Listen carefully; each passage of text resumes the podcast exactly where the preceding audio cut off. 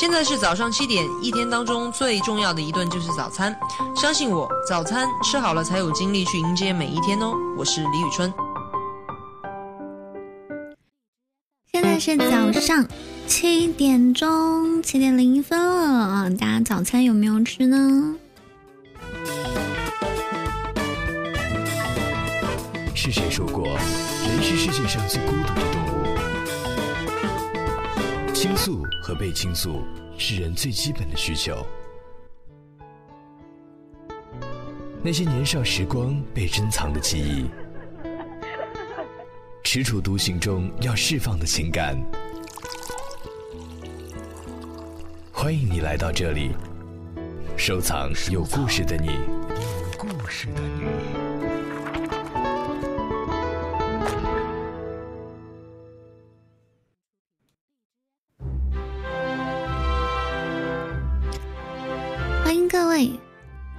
在北京时间的七点零三分，耳朵停留在 Link FM，收听到花开的声音。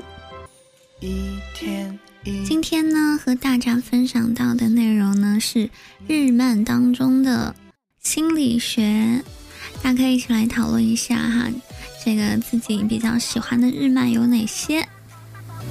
今天会通过分析几个。日漫哈，和大家来聊一聊的当中的心理学，为什么大家会喜欢这个哈？我每次看到它的时候，又隐藏着什么样子的心理学知识呢？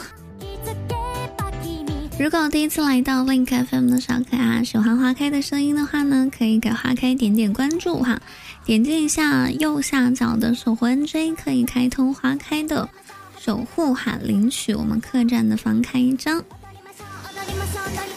希望大家都可以，就是不要浪费自己的颜值，长那么好看，都跟花开合个影，到此一游，纪念一下下。比如说，我会比较喜欢治愈系的动漫，比如说嘞，像木有人这样是吧？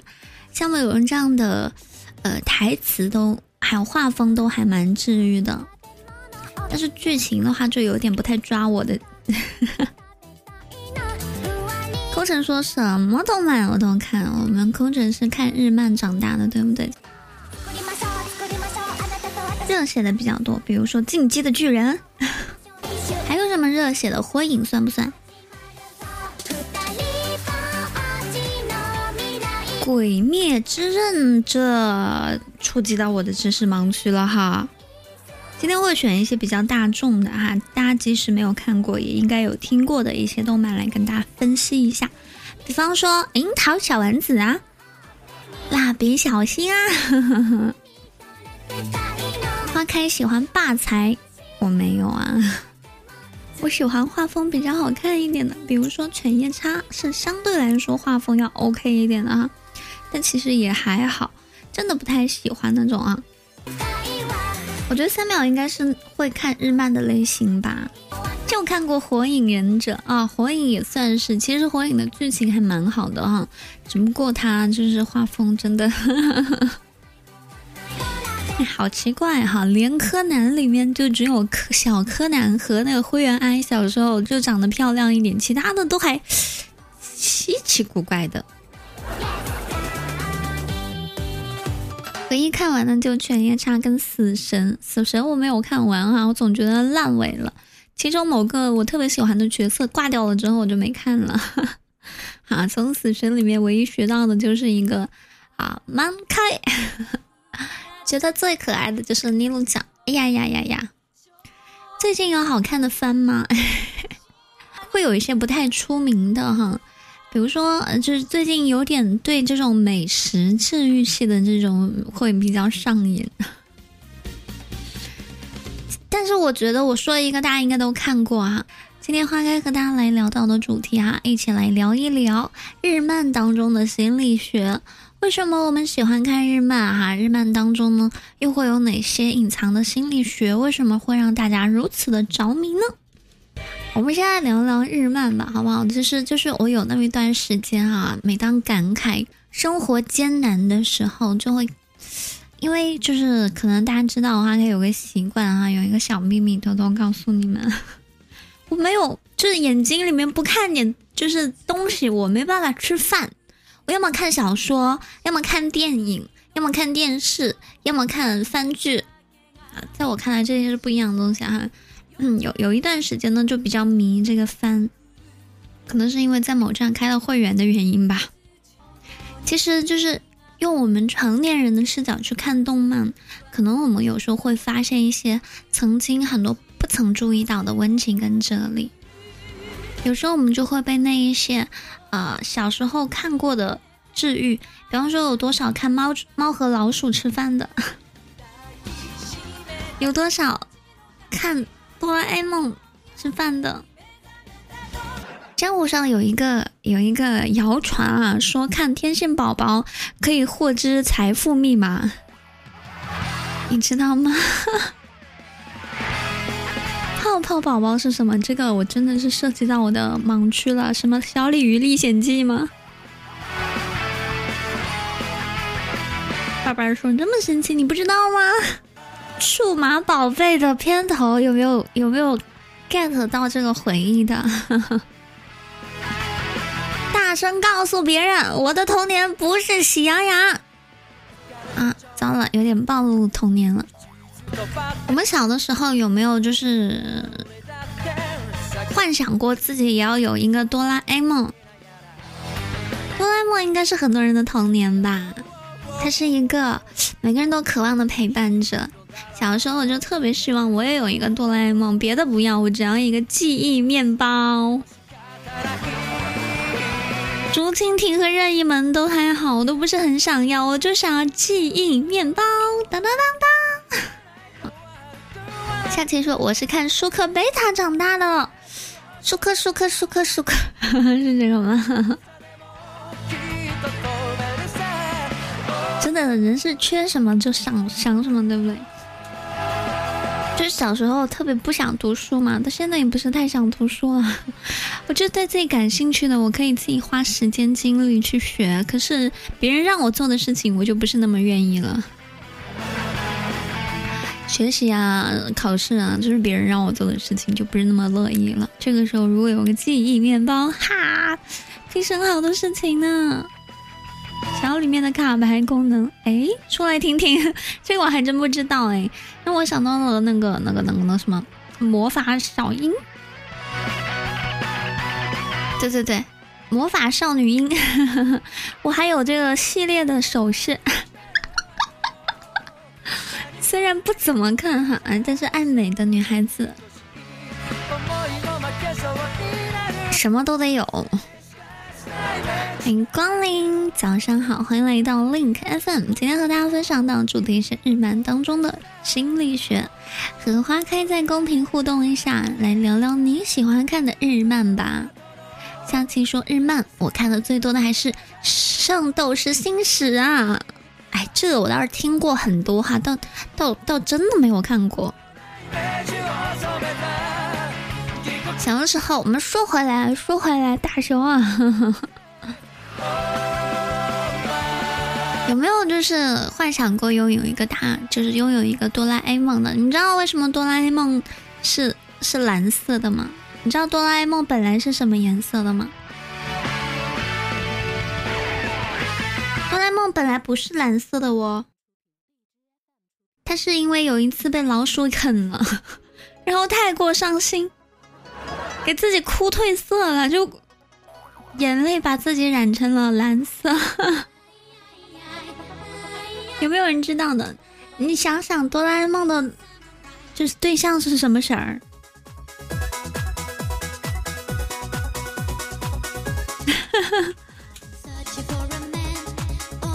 他妹妹也是黄色的，哆啦 A 梦本来的颜色也是黄色的。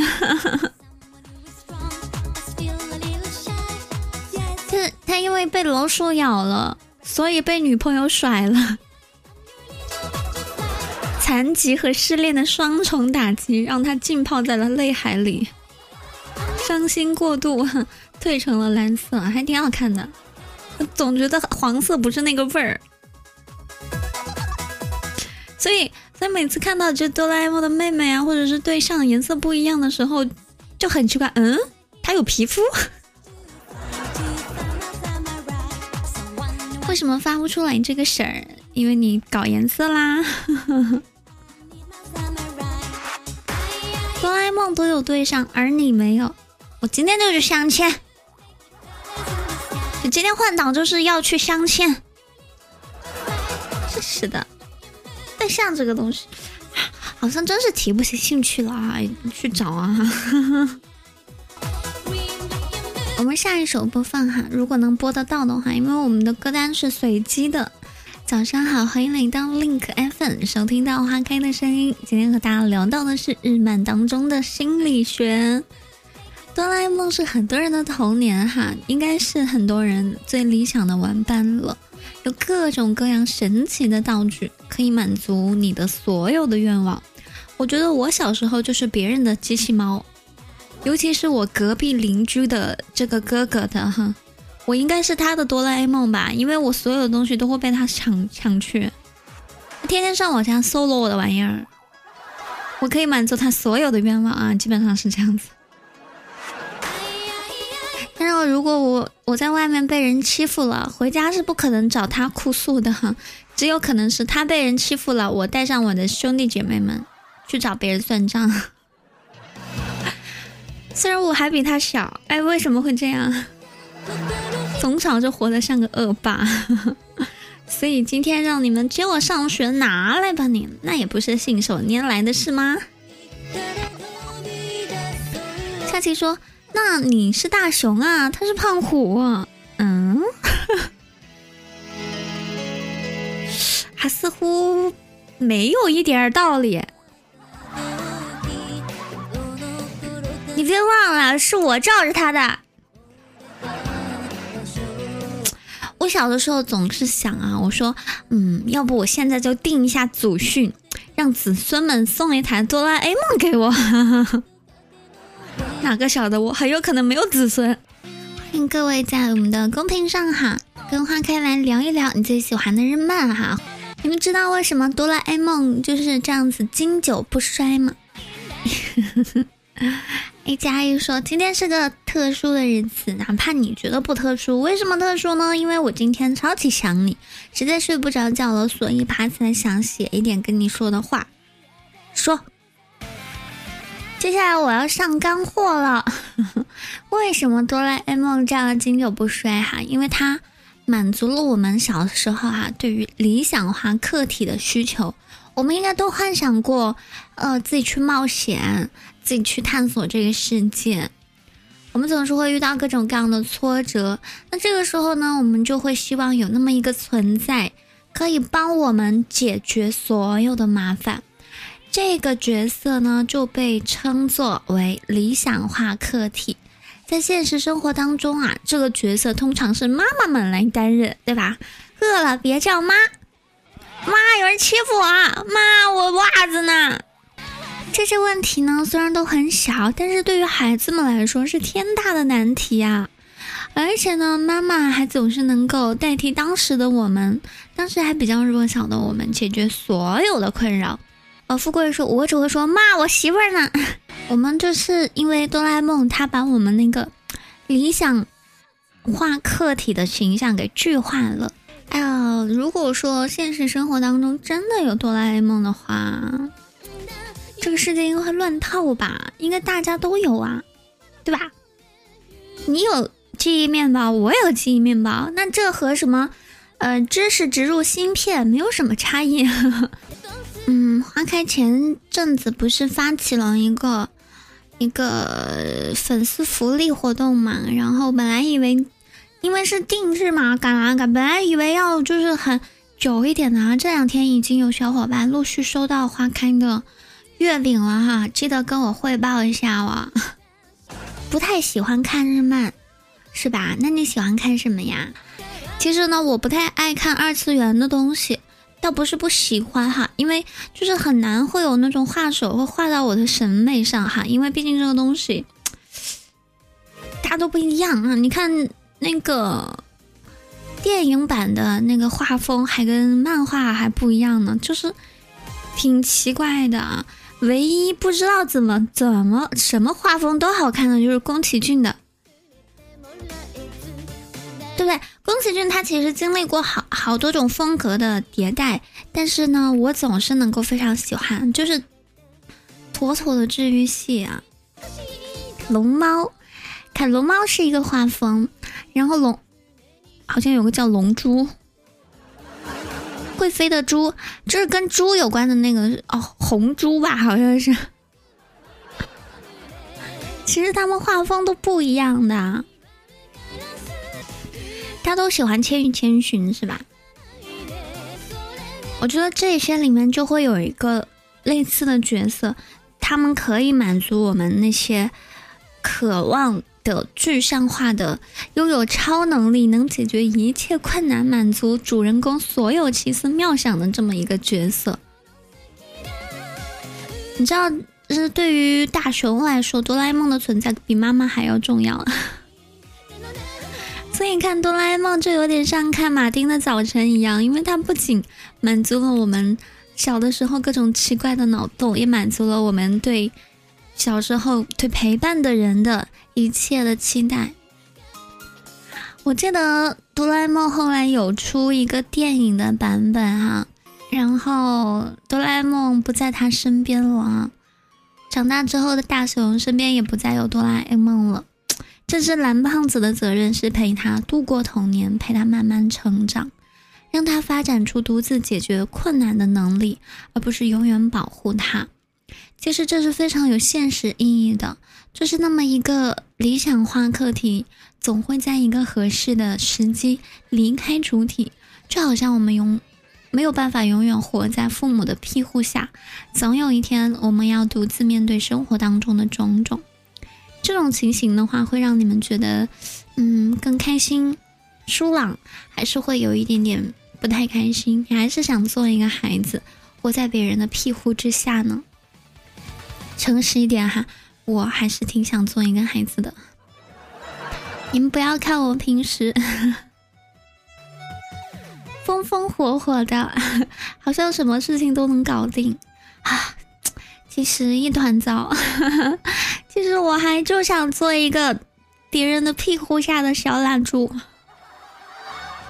这不是没有办法吗？常常有人跟我说：“哇，花开，我佩服你啊！花开你好坚强，花开你好厉害呀！”，那我不是没办法吗？所以大家都想做一个混吃等死、躺赢的。咸鱼对不对？没关系哈，过两天的话，看就给你们带来一期咸鱼自救指南的现身教学节目。都是希望被照顾的哈，希望长大也有哆啦 A 梦。可惜现实的意义就是不会有啦，你要自己照顾自己啦。长大之后，我们看到更新。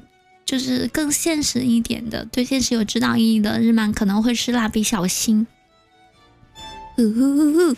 欢迎小明哥，欢迎下棋，这个点就不要再下棋了啦，快来陪花开聊聊天，快一点刷一下副本。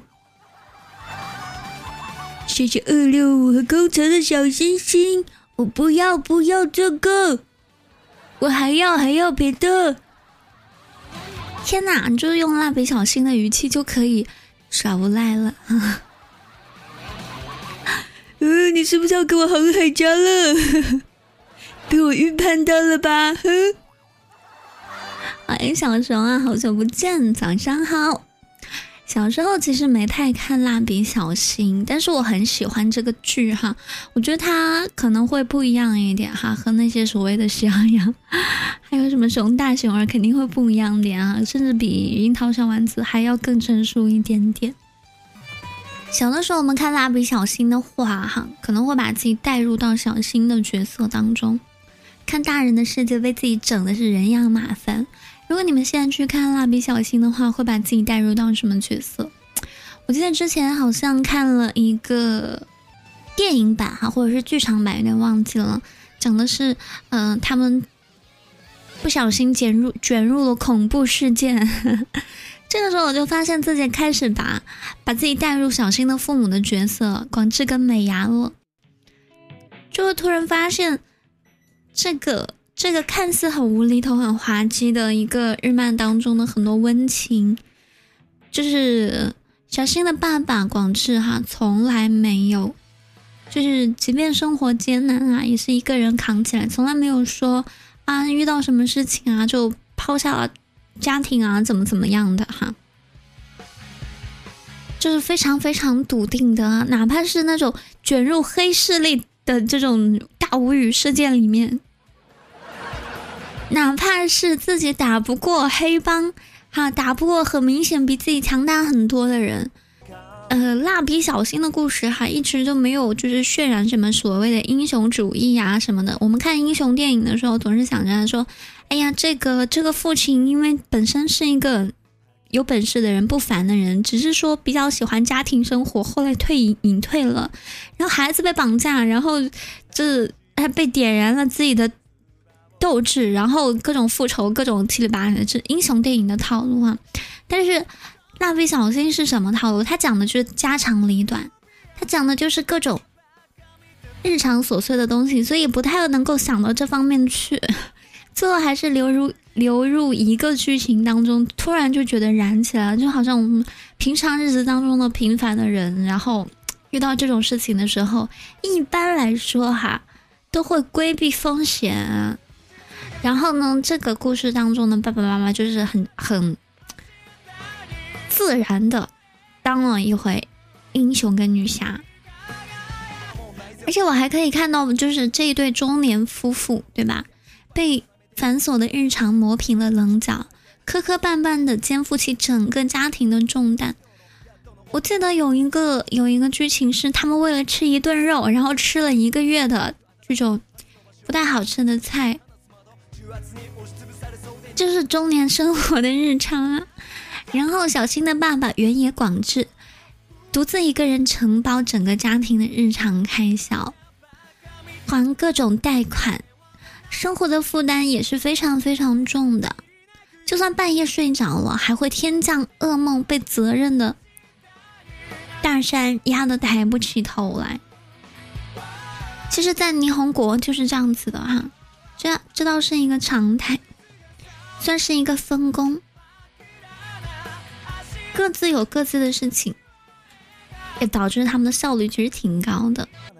你看，就是呃，美伢，呃，蜡笔小新的妈妈是全职主妇，但生活也不轻松的，每天早上要一边煮饭一边叫家人们起床，起床啦。然后呢，送小新赶娃娃车。等到一大一小都出门呢，他开始打扫、收拾、买菜、做饭。可是，即便是这样呢，这个看似艰辛的家庭却是非常温暖跟激情的。很多网友都表达了对这个家庭的羡慕，说希望下辈子可以拥有这样的理想家庭，是一种福气。呃，大家可以一起来讨论一下小新的家庭有什么好的特质。我觉得蜡笔小新里面的这个家庭里啊，他们的亲密的情感连接会非常明显。你看，呃，父母会非常在意小新的感受，然后小新也非常非常的信任跟关爱父母。小新虽然调皮。但是，一看到外面下雨，就开始担心出门买东西的妈妈，还会特地拿着雨伞跑到商店门口去接妈妈回家。然后他还会感性大发的歪歪扭扭的给妈妈写上一份感谢信，还一直丢盯着邮差叔叔把信交给妈妈。老妈，谢谢你照顾我啊！就是这种平常的有点仪式感的东西。在他们家里，他们的爱意是流动的，是可以被感知的，就是会直接表达出来的。每个人都会用自己独特的方式向对方去表达关心跟在意，啊，不像有一些家庭呢，基本上你关心有时候看起来像是干涉，那在乎有时候会用打骂的方式演绎出来啊，比方说天气转凉了。好关心的时候呢，应该会说：“哎呀，你记得加衣服啊！天气就是转凉了，或者是我给你准备了什么什么衣服啊，你记得要穿那巴拉巴拉的。”但有的人就会说：“天冷了都不知道加衣，脑子长的是干嘛的？”就是这种方式，我就不太能够接受的。这个叫做语言暴力，也属于家庭暴力的一种。然后啊，小新的家庭，他们总是会无条件的相互理解跟支持的。比如说，我不喜欢别人命令的那种，很奇怪，大家都是这样子哈，逆反心理。一件事情本来自己想做，如果被人命令了，就会不想做了。你知道我们刚刚说到呢，就是广志一个人承担家庭的重担吗？在他实在是疲于工作，忍不住想离职的时候呢，美伢虽然一开始惊讶了一下哈，但是他没有生气、不解，而是表达了自己的理解跟支持。欢迎久伴终生，欢迎小虫，欢迎回来。美伢对广志说：“没关系，这是你自己的人生。”照你的意思去做就好了。你看，一般来说，如果说一个家庭的生计哈，全部负担在一个男主人身上哈，男主人自己的一些什么决定，基本上是可以不由自主的。就是你比如说，我突然想换岗位，突然想换行业，因为他开始不变成不是自己的事情了，要开始考虑整个家庭了。